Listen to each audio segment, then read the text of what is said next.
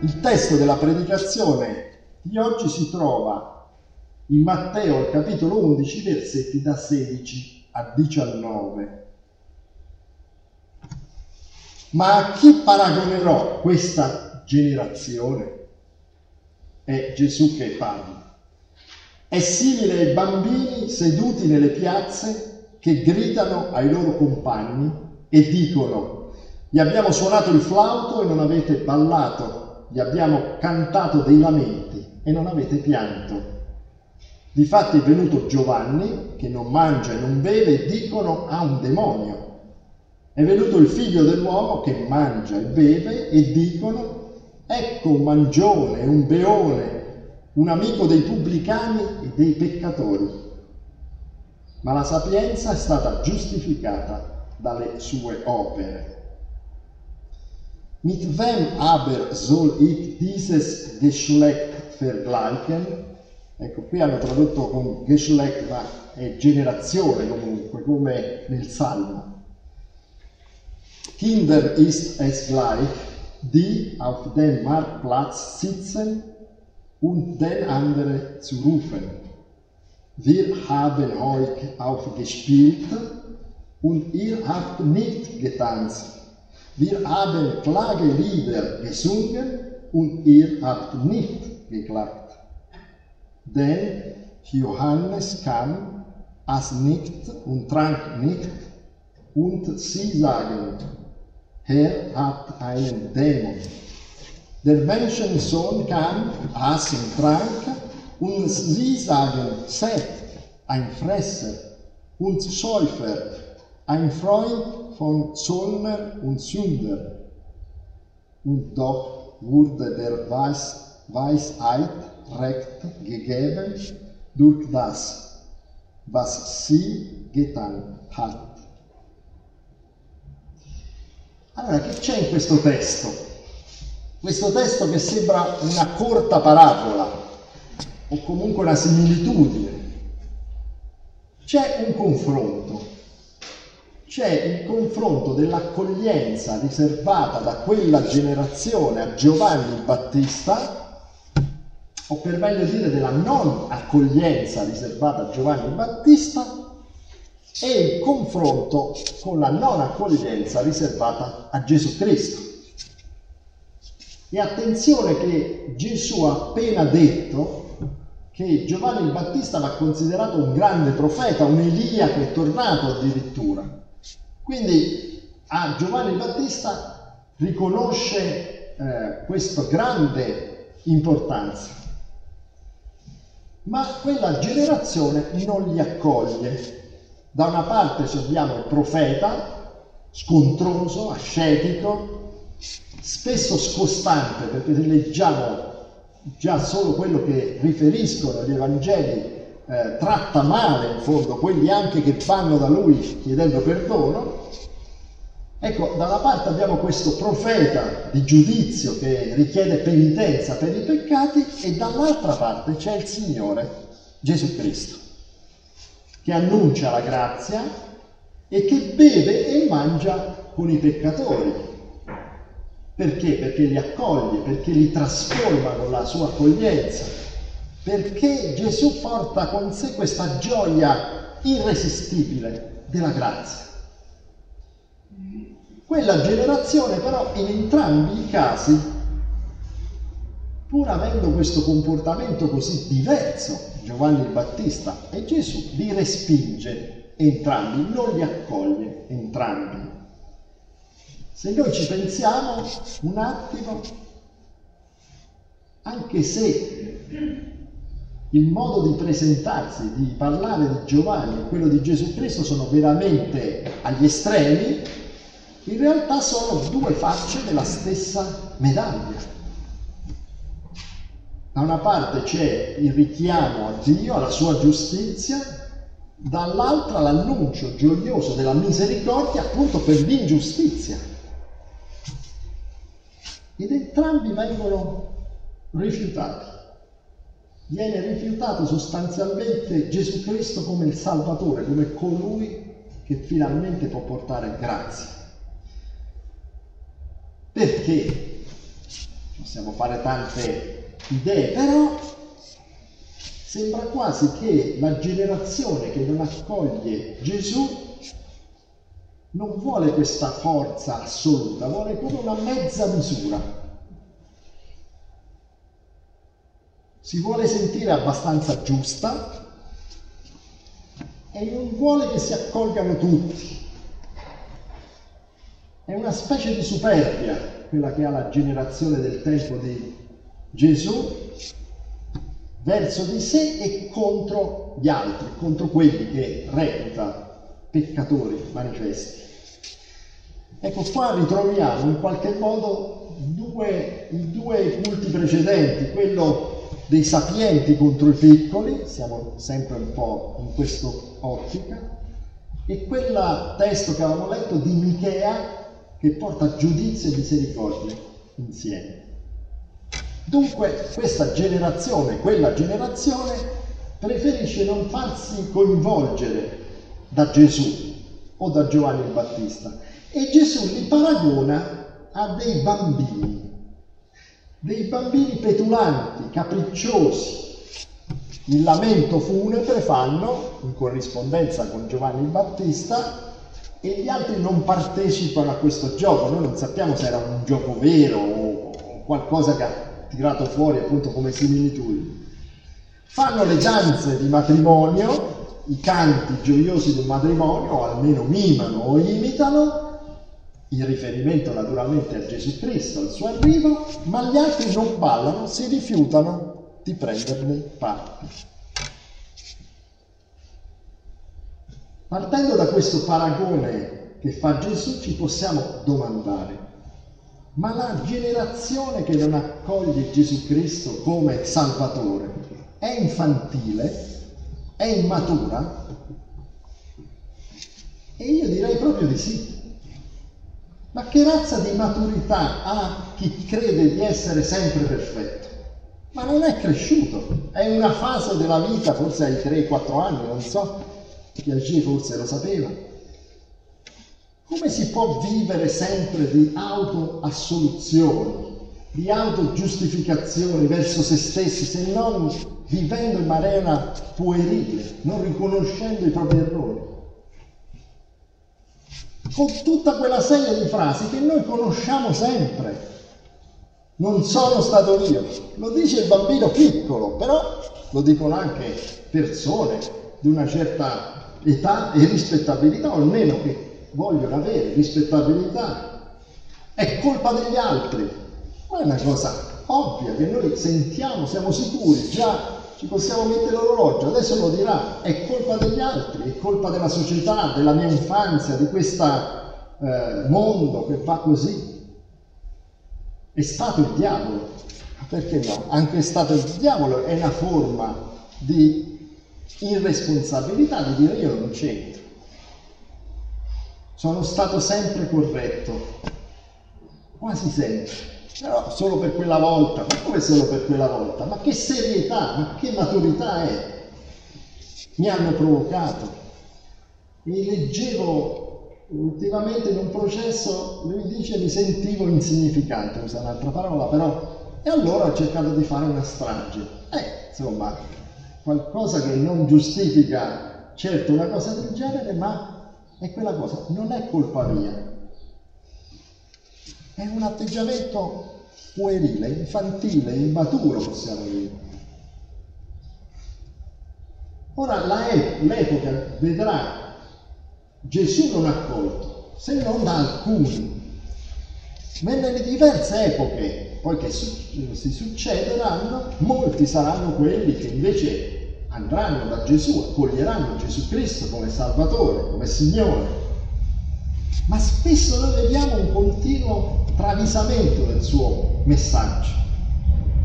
Vediamo un sovrapporsi spesso di paganesimo e di legalismo, di, dire, di fare come i farisei, come la generazione, noi siamo a posto.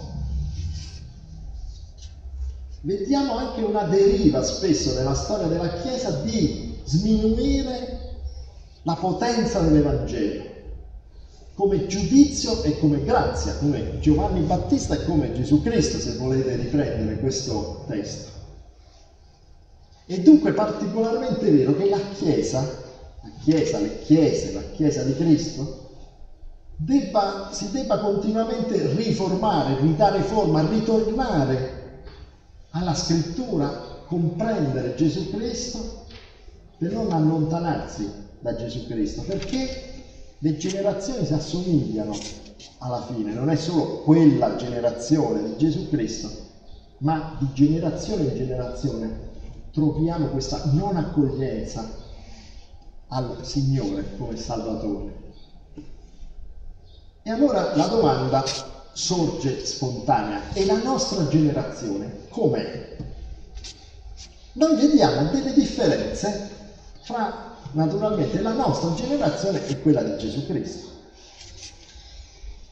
Prima di tutto è chiaro che Gesù al giorno d'oggi è conosciuto, non è insignificante, mentre Giovanni il Battista è del tutto dimenticato, certamente non come Chiesa ce lo ricordiamo, lo leggiamo al periodo d'avvento, ce l'abbiamo come precursore, ogni tanto eh, scappa fuori Giovanni Battista, però nel nostro mondo, nella nostra generazione, Giovanni Battista è quello che ha un demonio o è un pazzo fanatico o mentalmente squilibrato, si direbbe più correttamente.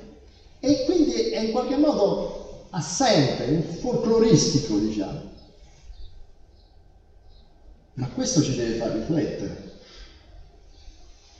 Perché vuol dire che il giudizio, l'annuncio del giudizio è rimosso. Gesù Cristo è importante, dicevo, è importante per questa generazione perché è importante per la storia occidentale, è chiaro.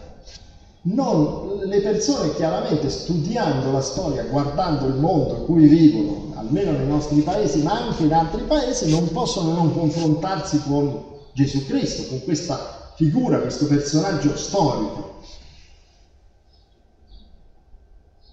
E l'accoglienza però verso Gesù passa in vari piani. Il primo piano su quello che ha detto.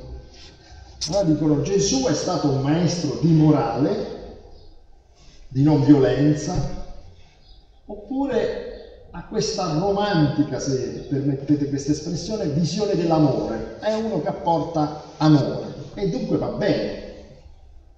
L'amore porta amore, è qualcosa che è importante per quello. Si vede ciò che ha detto come qualcosa di positivo. Altre volte si vede quello che ha fatto come positivo. Certe volte è compatito perché è morto sulla croce con coerenza però non ha voluto rispondere con la violenza alla violenza, oppure ha ammirato perché era dalla parte dei poveri. Ora, questo non è che è sbagliato in sé, si possono fare tante considerazioni, mettere i puntini sulle i, ma ciò che non viene accolto, non viene accettato, è Gesù Cristo per quello che è, non solo per quello che ha detto o fatto per quello che era e che è il nostro Salvatore, il Figlio di Dio. È questo che spesso non viene accettato, che Gesù Cristo è il Figlio di Dio venuto sulla terra per portare grazia, salvezza e per farci conoscere il nostro Signore davvero. Ecco, l'ultimo versetto del nostro passo ci aiuta a capire questo. Dice la sapienza è stata giustificata dalle sue opere. La sapienza si, si intende ovviamente la sapienza di Dio, non una sapienza umana. È stata giustificata dalle sue opere, in altre traduzioni dai suoi figli, insomma da ciò che è venuto dalla eh, Gesù Cristo, tu puoi capire che Lui è veramente il Signore. Allora, Dio ha realizzato, nonostante la non accoglienza della generazione di Gesù Cristo, ha realizzato il suo disegno. Quelle cose che vengono giudicate irrilevanti dalla generazione Gesù Cristo e spesso da molti nostri contemporanei sono invece la sapienza di Dio in azione, da cui tu vedi la potenza, la forza di Dio. E quali sono le opere potenti del Signore? Beh, noi sappiamo che ci sono opere potenti che subito magari ci vengono in mente, sono quei miracoli straordinari che ci vengono raccontati, certo. Certe volte andando a leggere ci sono dei miracoli miracolosi ma non straordinari. Ad esempio una conversione. Vede Zaccheo sull'albero, sul sicomoro, si invita a casa sua e Zaccheo è convertito e ridà ai poveri, uno di, quei beo, uno di quelli con cui mangia e beve. Anche quello è un miracolo. Interviene Gesù e converte, trasforma la vita interiore ed esteriore di una persona. Ma naturalmente fondamentale è la risurrezione, questa opera di Dio, questa grande opera che ci spinge alla lode, perché appunto siamo sempre in quell'ottica, lodiamo il Signore perché ha vinto la morte, mostra di essere superiore alla morte. E queste sono le grandi opere anche per glorificare Dio, per annunciarlo ad alta voce. Ora, questo testo però ci fa riflettere sulla nostra generazione, ma ci fa riflettere anche sul nostro messaggio come cristiani come chiese alla nostra generazione. Perché adesso non c'è Giovanni Battista, non c'è Gesù Cristo in persona, terrena, ma ci siamo noi a portare questo messaggio di giudizio e di grazia insieme. Allora cosa ci dice come dovrebbe essere il nostro annuncio come singoli e come Chiesa? Beh, la prima cosa che mi viene da questo testo da dire è che certamente il modo di presentare l'Evangelo è significativo, è anche importante, ma spesso poi ne viene rifiutato il contenuto, ne viene rifiutato l'essenziale. L'essenziale è la grazia di Dio in Gesù Cristo. Gesù Cristo come il figlio di Dio. E noi sappiamo che proprio questo aspetto, nonostante la simpatia che Gesù Cristo ha agli occhi dei nostri contemporanei, spesso viene rifiutata, viene allontanata. Allora certamente noi dobbiamo fare di tutto per entrare in sintonia, in comunicazione con il nostro prossimo. L'Apostolo Paolo diceva mi sono fatto ogni cosa a tutti per salvarne ad ogni modo alcuni, cioè cerco di trovare la formula per comunicare veramente Gesù Cristo, ma lì cercare la forma per comunicare al meglio, al vero Gesù Cristo, ma alle volte anche le nostre chiese sembrano un po' dissimulare il Cristo. È in fondo inutile perdersi alle volte troppo nelle forme. È Gesù Cristo di cui dobbiamo parlare, è Gesù Cristo del quale dobbiamo portare la voce. E lo vedete, in fondo anche le nostre chiese parlano sempre di qualcosa, portano spesso qualcosa di generico sui mali del mondo, sull'attualità, in qualche modo giustamente vogliono essere un po' al passo con i tempi. Succede qualcosa, che dicono le chiese? E dicono qualcosa di buono di solito. Ma spesso manca questo riferimento a Gesù Cristo come Salvatore, questa parola forte in fondo sul nostro Signore. Ora, cosa dire? Come dire? Vedete il versetto della sapienza di Dio che si giustifica attraverso le sue opere, penso che sia molto importante. La predicazione di Gesù Cristo secondo me deve essere una predicazione storica, il momento fa virgolette questo storica, ma per farmi capire. ad esempio, deve annunciare la risurrezione, ma la risurrezione va annunciata partendo dai testimoni oculari che parlano della risurrezione. La testimonianza dei testimoni oculari, cioè qualcosa avvenuto nella storia, non un mito, una realtà. Certo, una realtà a cui si può credere o non credere, lo sappiamo, questo lo diciamo sempre, ma una cosa concreta, non qualcosa che sta nel mondo delle idee, qualcosa che noi affermiamo sia avvenuta insieme ai testimoni della Chiesa. In questo è storica, non qualcosa eh, filosofico, lontano, ma qualcosa che dice c'è un fatto, per noi c'è questo fatto fondamentale, la risurrezione di Gesù Cristo.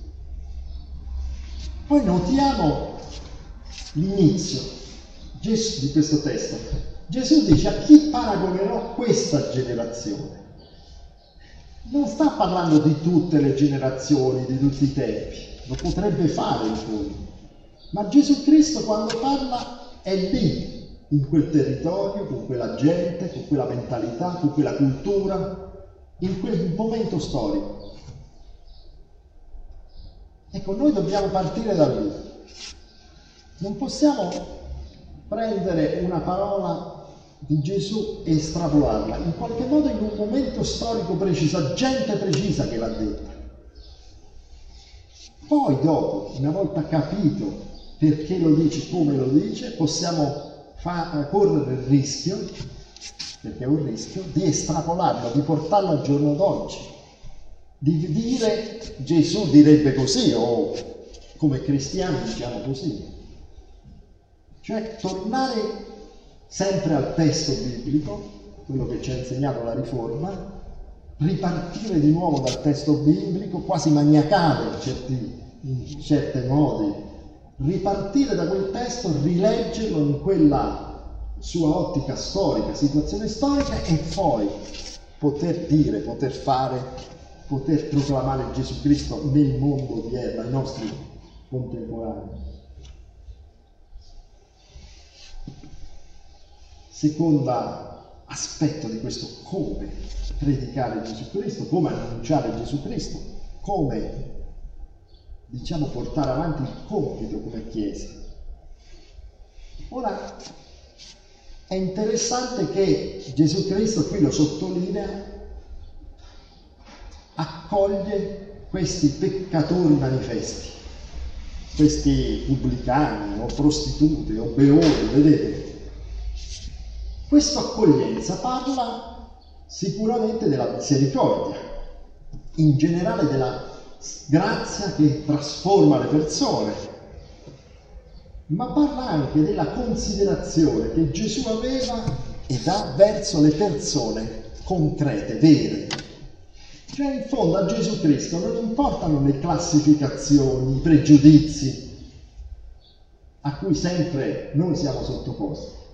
Cioè lui va da Zaccheo, non vede in Zaccheo, prendo Zaccheo per esempio, ma un pubblicano, non vede in Matteo un pubblicano e quindi lo classifica, vede Zaccheo, vede Matteo, vede una persona concreta. Ora questo significa due cose. Prima di tutto noi dobbiamo annunciare l'Evangelo a tutti, non solo a quelli che noi pensiamo potrebbero accoglierlo. Allora voi mi direte, ma questo non esiste, invece esiste. Ho visto campagne di evangelizzazione fatte dalle chiese, pensate dalle chiese, centrate su certe categorie di persone, dicendo lì avremo successo, ma non è da noi, non è da cristiani. L'Evangelo è una notizia così gioiosa, meravigliosa, che va verso tutti, va sparsa verso tutti. Ma non è solo questo, la predicazione dell'Evangelo non è teoria, è una parola che raggiunge le persone nella loro concretezza. Gesù andava alla concretezza della vita delle persone per farsi conoscere e per salvare. Ecco, l'Evangelo è una parola che interpella le persone e le salva, che gli mostra la miseria della propria vita, ma anche gli dà una mano, ma anche le solleva via da quella miseria, da quel non senso, da quelle difficoltà. È per questo che l'Evangelo trasforma le persone, perché non è appunto una teoria, una parola che vola alta, è una cosa che riguarda te, te come persona. E allora quando noi pensiamo di annunciare l'Evangelo, oppure senza volerlo parliamo di Gesù Cristo, o parliamo comunque della grazia, perché a volte viene in un discorso, in un gesto, in un esempio, allora noi dobbiamo partire anche dal bisogno del nostro prossimo, dai bisogni profondi del nostro prossimo. Noi possiamo annunciare in maniera più fedele possibile l'Evangelo di Gesù Cristo quando lo facciamo come qualcosa che soccorre la persona che di fronte a noi è in difficoltà. Ecco perché poi potremo lodare insieme il nostro Signore Gesù Cristo, l'Eterno misericordioso, perché insieme abbiamo scoperto come l'Evangelo ci ha salvati e ci ha aperti alla vita.